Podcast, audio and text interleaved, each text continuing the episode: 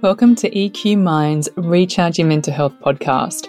I'm Chelsea Pottinger, the host of this show, and today we have the amazing Melissa Browne, who is a best selling author, financial educator, accountant, and entrepreneur who is passionate about helping women, particularly live a life by design, not default.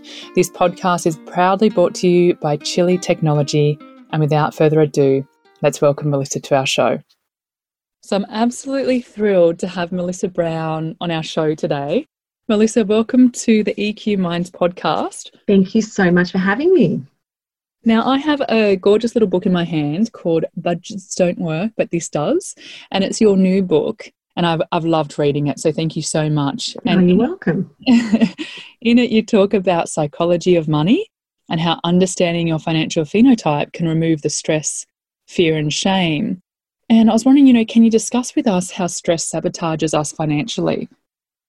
Absolutely. I think the problem when it comes to money is there's so much shame and fear and anxiety and awkwardness anyway that when it comes to stress, we can be affected by stress in life, but some of us are just stressed by money.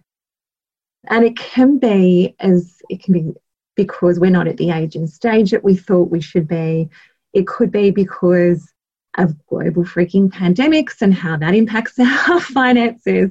Or it can just be a hundred little things that happen every day around angry conversation at work or dealing with a supplier or things just not panning out or sickness or illness.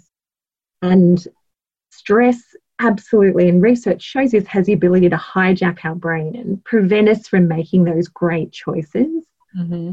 And what I see a lot of the time with money is 90% of the time we might get it right. But for 10% of the time when they're stressed, that's actually when we can behave in such a way that we sabotage all that good work that we did for the 90% of the time. Mm-hmm. So I'm a real fan for planning for that stress, for understanding, okay, when stress arrives, and it will, we have a toolkit, a financial toolkit prepared of behaviors that we're going to swap and substitute instead of how we might normally behave. And I talk in my book about how this could be everything from jumping off social media if we're working out that we're clicking to buy more often, mm-hmm. or if we're prone to spending when we're stressed, substituting behaviors instead. So you might spend, but you might put a limit.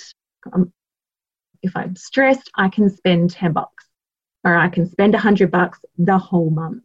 Yeah. Or we might find that we meditate or we go for a walk in the sunshine or we pick up the phone to a good friend or maybe it's a 30 day financial detox where we just realign our spending. But it's being aware of those stresses and then substituting behaviors instead.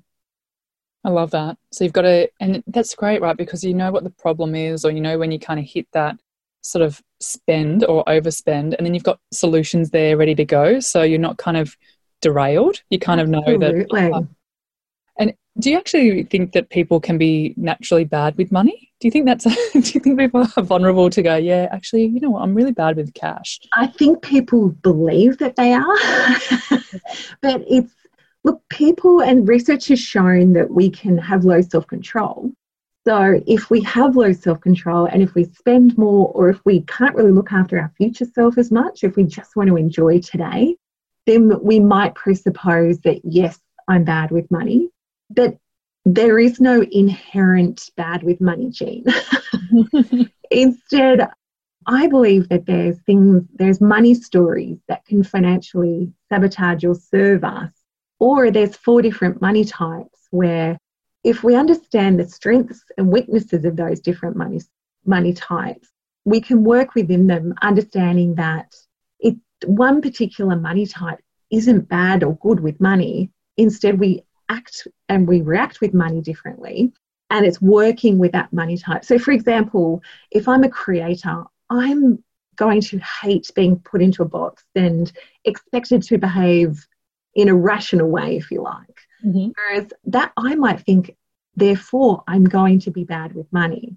But instead, it's about designing a system and creating habits that are right for you, including financial challenges and gamification, and setting up a system that's right rather than trying to force you into a box that that's how the financial world thinks we should behave.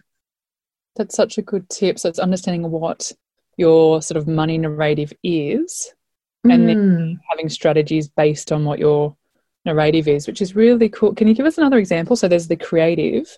Yeah, I love so there's the creator, there's the discerner. So I'm a discerner. Um, if you, I just can't logically understand nine to five. Working, I make money through thought leadership needs to be really well thought out. And my and my tendency when I'm stressed is to paralysis by analysis and mm. overthink, which could really undo me at the moment. So for me, it's habit stacking.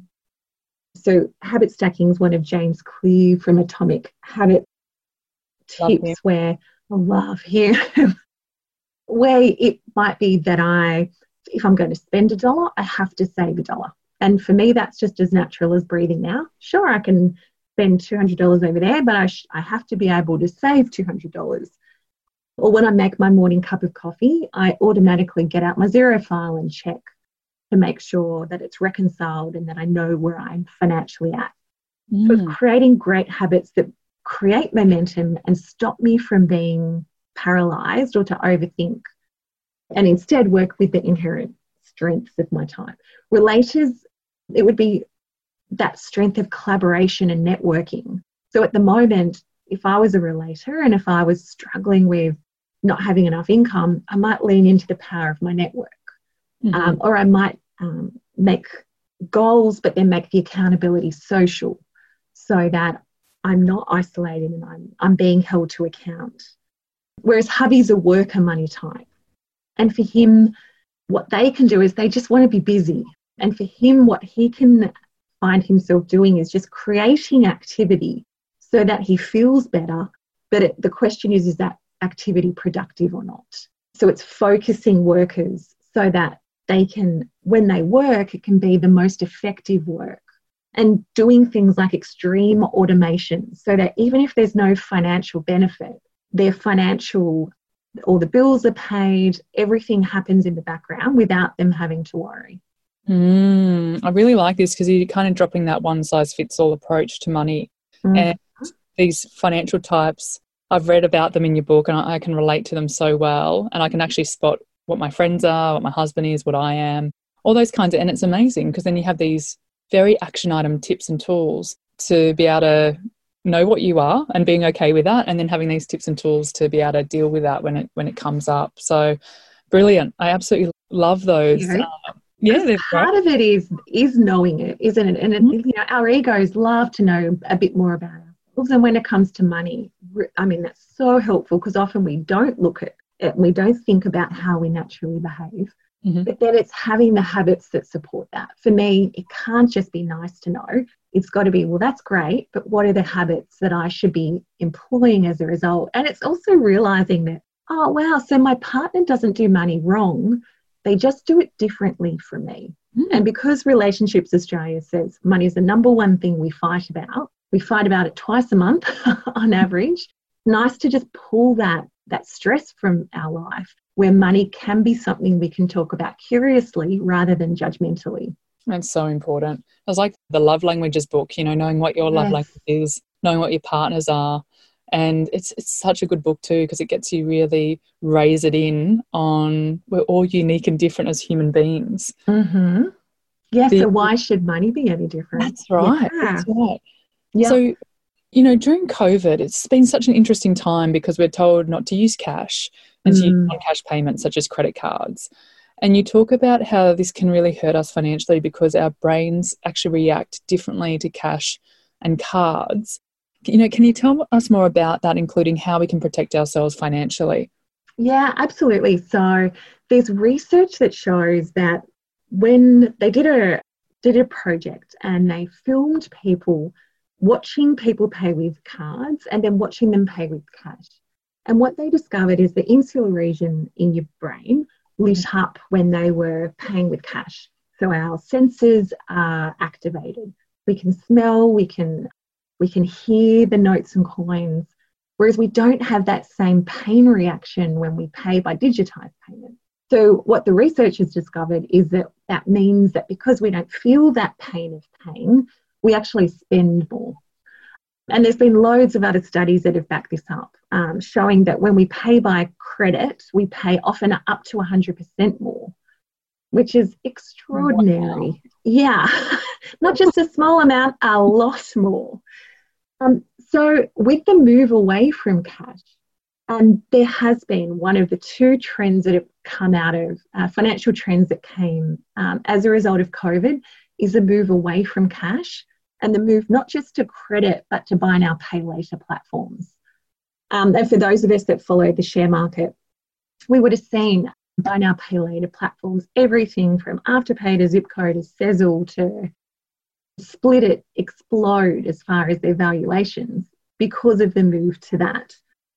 So, what we want to do in knowledge is power, and that's part of my message, both knowing yourself and also knowing how you behave. If you know that yes, we have to move away from cash, but digitized payments make us feel less pain and spend more. It's about knowing that and setting up great financial habits to combat that.